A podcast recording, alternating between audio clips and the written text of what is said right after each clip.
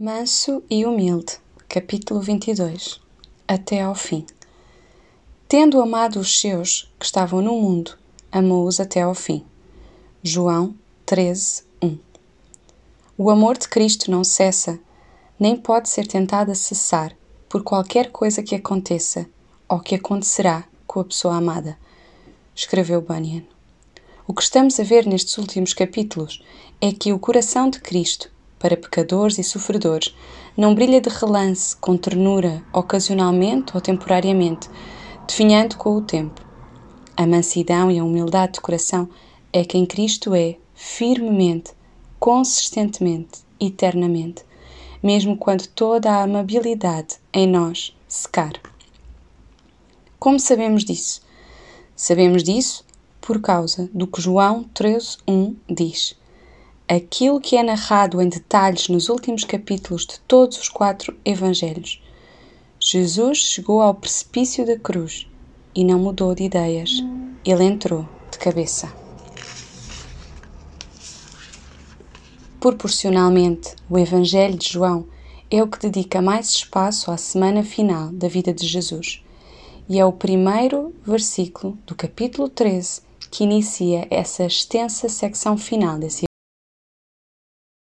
a afirmação de João de que Jesus amou os seus até ao fim inicia a narrativa da paixão e a denúncia e a crucificação de Cristo são a demonstração histórica do que se resume em João 13.1. E o ponto de João 13.1 é que, ao ir para a cruz, Jesus não retém algo para si, da forma que tendemos a fazer quando buscamos amar os outros sacrificialmente. Ele não ama como nós amamos. Nós amamos até sermos traídos. Jesus segue para a cruz, mesmo depois de ser traído. Nós amamos até sermos rejeitados. Jesus ama até durante a rejeição. Nós amamos até a um limite. Jesus ama até ao fim. O que João 13.1 diz a quem peca e a quem sofre ao dizer essas poucas palavras até ao fim é um ponto semelhante à primeira metade de Romanos 5, que considerámos no capítulo passado. O foco ali é mais objetivo, à medida que Paulo desenvolve a sua doutrina de justificação a partir de Romanos 3 até ao fim de Romanos 5. Aqui, no Evangelho de João, encontramos encorajamento semelhante, mas é mais subjetivo, focado no amor de Jesus. Romanos 5 diz-nos que nos abandonar seria uma violação da justiça de Deus. João 13 diz que nos abandonar seria uma violação do próprio coração de Cristo. Nós lemos o seguinte: Ora, antes da festa da Páscoa, sabendo Jesus que era chegada a sua hora de passar deste mundo para o Pai, tendo amado os seus que estavam no mundo, amou-os até ao fim. João 13, 1. Jesus sabe que isso é o começo do fim para ele ele está a entrar no capítulo final e no vale mais profundo do seu ministério terreno. Ele sabia que era chegada a sua hora de passar deste mundo para o Pai. João então pausa e faz uma comovente reflexão que abrange do seu ministério até à sua semana final. Olhando para trás, João diz que Jesus tinha amado os seus que estavam no mundo. Olhando adiante, amou-os até ao fim. O ministério de Jesus, até esse ponto, fora extremamente exigente, Fisicamente, ele ficou cansado e faminto. Relacionalmente, ele foi mal compreendido e maltratado por seus amigos e família. Publicamente, ele foi encurralado e acusado pela elite religiosa. Mas o que é isso tudo comparado com o que estava diante dele? O que é um chuvisco comparado a se afogar? O que é um grito de insulto quando estamos a caminho da guilhotina? Considere exatamente o que estava por vir. Seu pai. Isso fora pronunciado por ele em Mateus 3:17 e 17:5. Agora, o seu pior pesadelo iria cair sobre ele. O próprio inferno, não metaforicamente, mas realmente o horror da condenação e das trevas e da morte, estava a revelar as suas garras. O que aconteceu na cruz, para nós que dissemos ser os seus beneficiários. É claro que está além da nossa compreensão. Uma criança de 3 anos não pode compreender a dor que um cônjuge sente ao ser traído. Quanto menos deveríamos compreender o que significa para Deus canalizar o juízo acumulado por toda a pecaminosidade de seu povo sobre o único homem. Entretanto, ao refletir o que sentimos com relação a quem é responsável por um ato inimaginavelmente abusivo contra uma vítima inocente, dá-nos um cheirinho do que Deus sentiu em relação a Cristo quando ele, como o último Adão, se colocou em nosso lugar por causa dos pecados do povo de Deus. A justa ira humana que sentimos, a ira que seria errado não sentirmos, é uma gota no oceano da justa ira divina que o Pai descarregou. Afinal, Deus puniu Jesus por causa do pecado não só de uma pessoa, mas de muitas. O que deve significar quando Isaías fala sobre o servo que o Senhor fez cair a maldade de todos nós sobre ele? O que foi para Cristo engolir a perversidade acumulada, o orgulho, o ódio natural a Deus dos eleitos?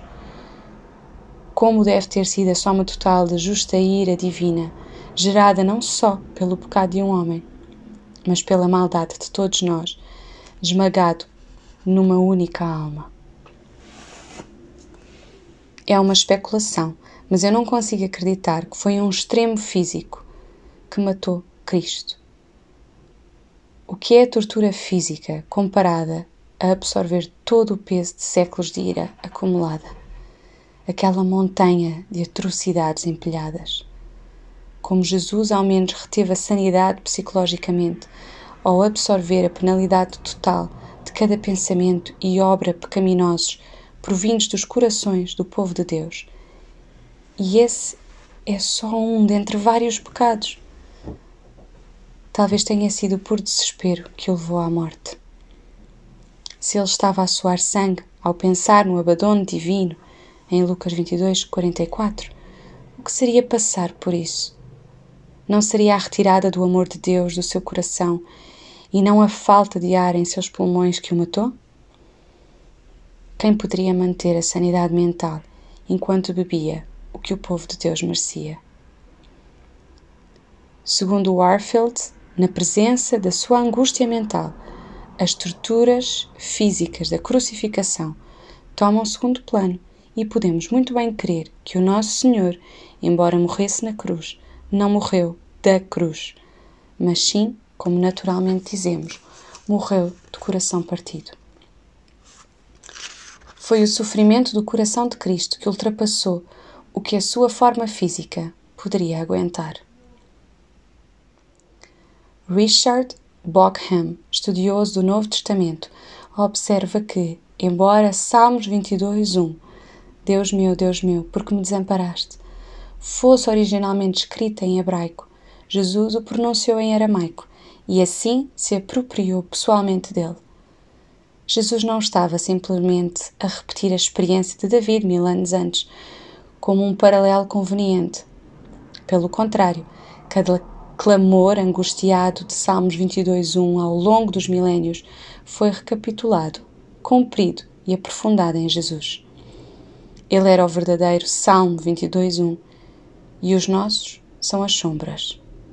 Como povo de Deus, todos os nossos sentimentos de rejeição foram canalizados num coração humano real, num único momento de horror angustiante no Calvário, numa rejeição real. Quem poderia aguentar embaixo disso? Quem não iria clamar e morrer depois disso? Quando a comunhão de Deus foi o oxigênio da vida de uma pessoa, a sua comida e bebida por toda a sua vida, sem um único momento de interrupção por conta do pecado. O que seria então aguentar o peso inexprimível de todos os nossos pecados de repente? Quem poderia sobreviver a isto? Perder aquela profundidade de comunhão já era morrer. O grande amor no coração do universo partiu-se em dois. A luz do mundo apagou-se.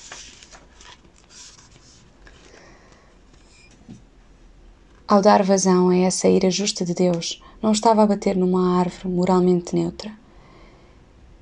Ele estava a rachar o amado, a própria beleza e a própria bondade foram maculadas e vilipendiadas. Aflito, ferido por Deus e oprimido. Isaías 53:4. De modo que nós, os horríveis, pudéssemos ser gratuitamente embelezados, perdoados e acalmados. O nosso céu por meio do inferno dele, a nossa entrada no amor por meio da perda dele, desse mesmo amor. O que significa amar até ao fim, passar pelo terror da cruz e beber até a última gota da enchente de corrupção dos séculos de pecado, de tudo o que é revoltoso até aos nossos olhos. Mas por que passaria ele por isso? Porque ele passaria pelo terror da condenação infernal quando era a única pessoa que não merecia isso.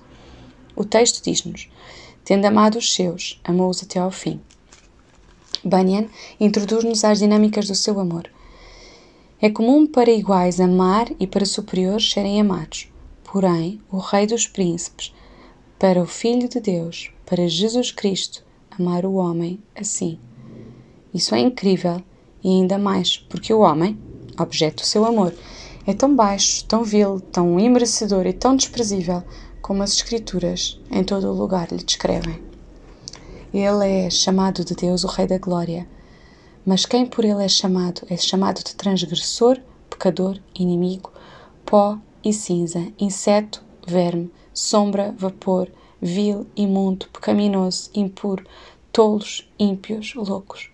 E não nos causaria surpresa e não nos afetaria, de modo a dizer-nos: tu vais colocar os teus olhos sobre estes? Mas quanto mais quando descobrirmos que Ele vai colocar o seu coração sobre nós. O amor nele é essencial ao seu ser. Deus é amor, Cristo é Deus, portanto, Cristo é amor, naturalmente amor. Ele só deixaria de amar caso deixasse de existir. O amor de Cristo requer não levar em conta a beleza do objeto amado. Ele pode agir de si e por si, sem qualquer dependência. O Senhor Jesus dispõe seu coração a amá-los.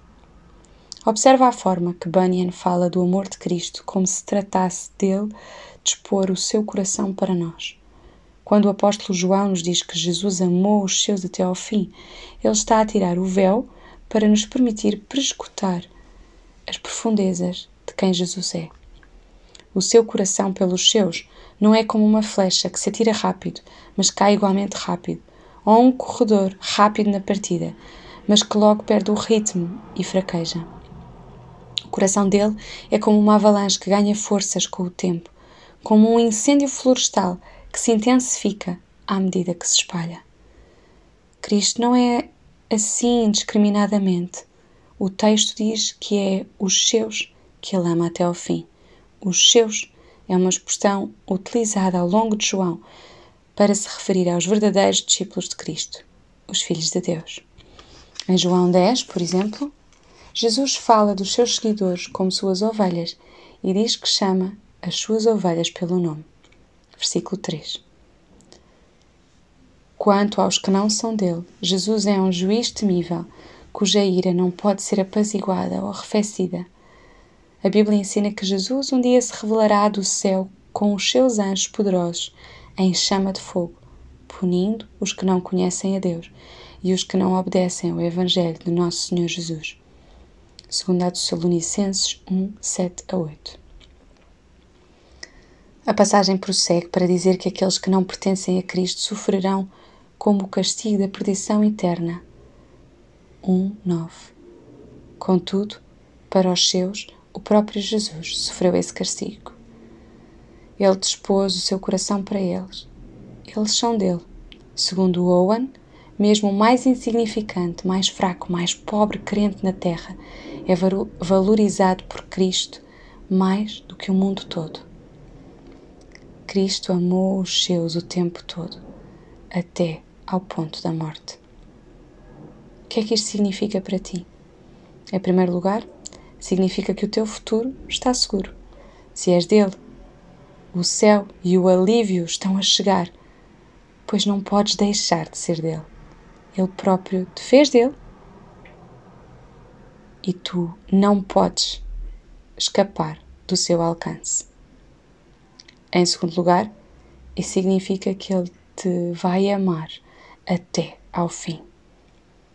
Não só o teu futuro está seguro com base na morte dele, o teu presente está seguro com base no coração dele. Ele te amará até ao fim, porque ele não aguenta fazer o contrário. Sem saída, sem acordo pré-nupcial.